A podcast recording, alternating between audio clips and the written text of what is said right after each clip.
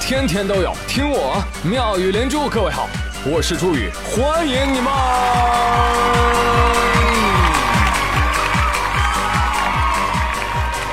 谢谢谢谢谢谢各位的收听啦！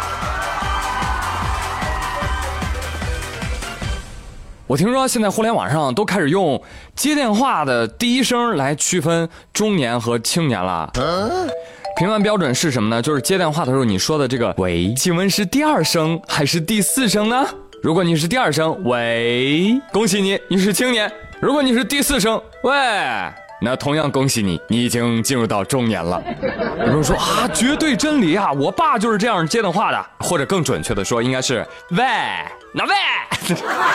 而有的老爸更厉害啊，接起电话就是一个围魏救赵，喂喂，哎就是啊，老赵啊，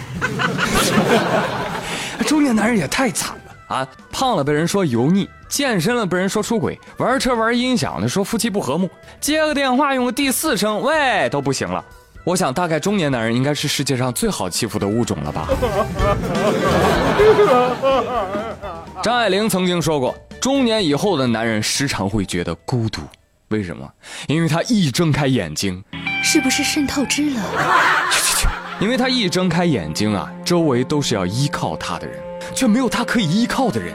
于是，中年男人悄悄练就了一种本领：小心翼翼的发泄，精打细算的缓解，并且在最短的时间内恢复到正常。最后，酸楚的体会到，成年人的世界里没有岁月静好。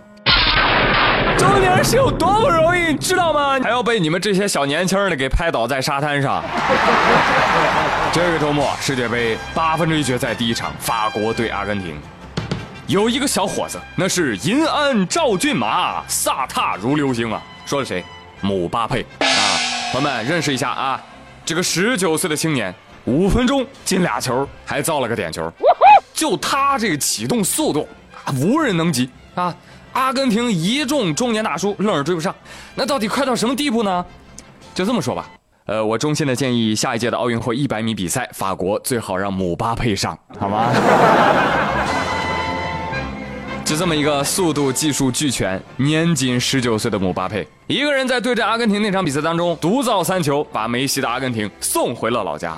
那网友除了赞美呢，也是纷纷感叹：“哎呦，你看看人家，看看人家，人家十九岁这个样，哎，再想想我自己。”有朋友说：“那怎么了？每个人要活出不一样的人生。我十九岁也很了不起啊！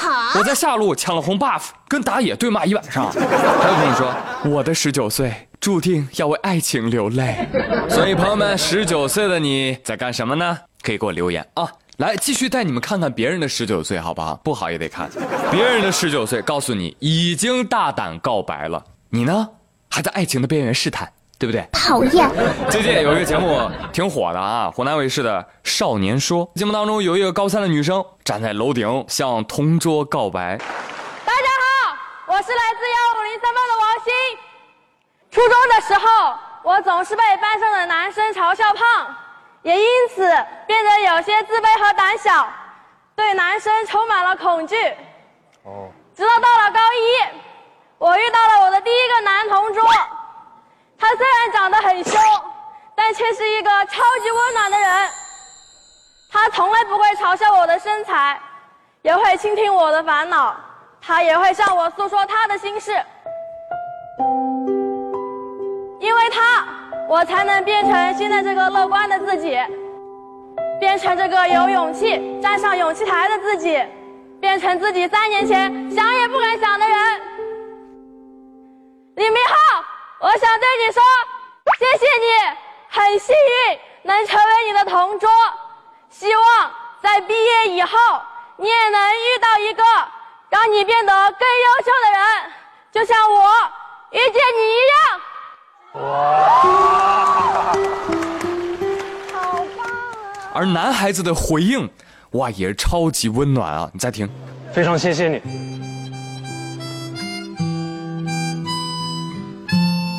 如果去大学以后还有男同学欺负你的话，打电话给我，我来找你，好吗？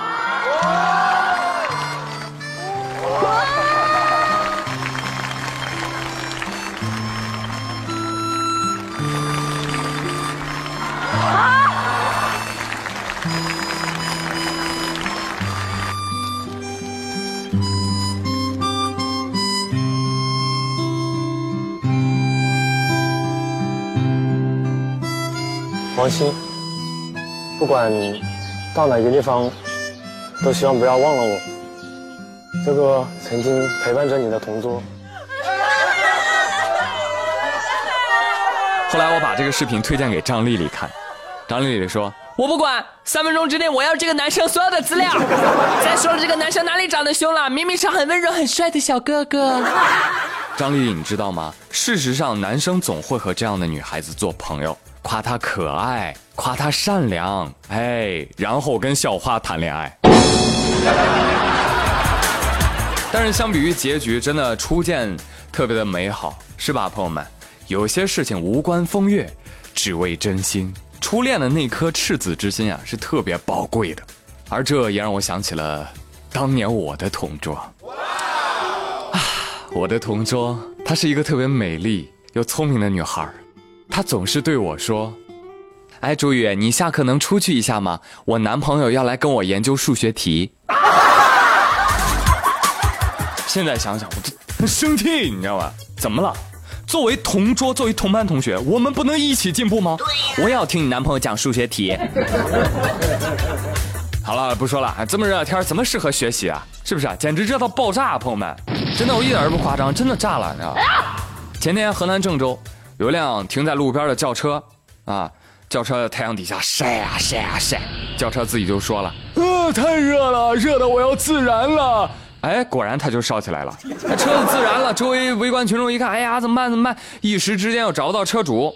就在这时，一辆龙湖环卫的洒水车刚好路过。啊，洒水车说：“反正闲着也是闲着，刚好一肚子水憋得慌，要不还是撒出来吧。”于是洒水车随即变身消防车，唱着歌就把火给灭了。这是我见过的最欢快的灭火方式。你不说为什么洒水车要放音乐呢？呃，我觉得可能不放音乐它滋不出水来吧。这就有点像我们小时候撒尿需要家长 啊，一个意思。有朋友问，那为什么全国洒水车的音乐都是一样的呢？呃，可能是有关部门超喜欢这首歌的吧。那问题来了，朋友们，你们家乡的洒水车都是放什么音乐呢？你说如果唱的是。或者是，这可能就贼尴尬了，是吧？车主一回来啊，一脸蒙圈，好好的车怎么就冰火两重天了呢？哎呀，车主你快拜叨叨啦，赶紧带你家车去看看还有没有救吧！啊，实在不行啊，请女神医出马。啊，这两天我在互联网看到了，特别的神奇啊，有位女神医。在重庆马鞍村说这个神医有多神呢？他治病啊，不靠药物，不靠器械，就靠摸。哎，这马鞍村呐，好多村民都找这个神医看病。这个神医叫傅必秀，必秀必秀，你最秀，一摸就好，六六六。真的看病效率极高，而且非常灵验。听说哪里不舒服摸哪里啊！行医近三十天，每天六百个号都不够啊！二十六号，傅必秀被警方控制。被抓的时候，傅必秀表示说：“啊，拘留十天也挺好，不然我就要累倒。”他希望借此躲开前来求医的人，因为他感觉自己真的已经是筋疲力尽了。看看啊，傻子太多，骗子都骗得心力交瘁啊！快管管傻子，救救骗子吧！所以你看，傻子这么多，其实骗子也不用太努力，真的是这样啊。但是傅必秀啊，你要说你坚持看病，我还挺看得起你哈。你说你这个抓进去是为了躲避你的患者，我觉得你这真的不行啊。你都叫傅必秀了，是不是？人家付钱，你必须秀啊。你是步步高女神秀啊，哪里不爽摸哪里啊，是不是？你怎么会害怕累呢？是不是？累病了，你摸自己一下不就好了吗？你太有才了。哎，但是我要友情提示一下傅必秀啊。必秀啊，你干这一行的，你一定要小心，你千万不能摸到客人的头啊！为什么呢？不能摸啊，这是为什么呢？反正不能，为什么呢？因为你把他们脑子摸好了，就骗不到钱了呀！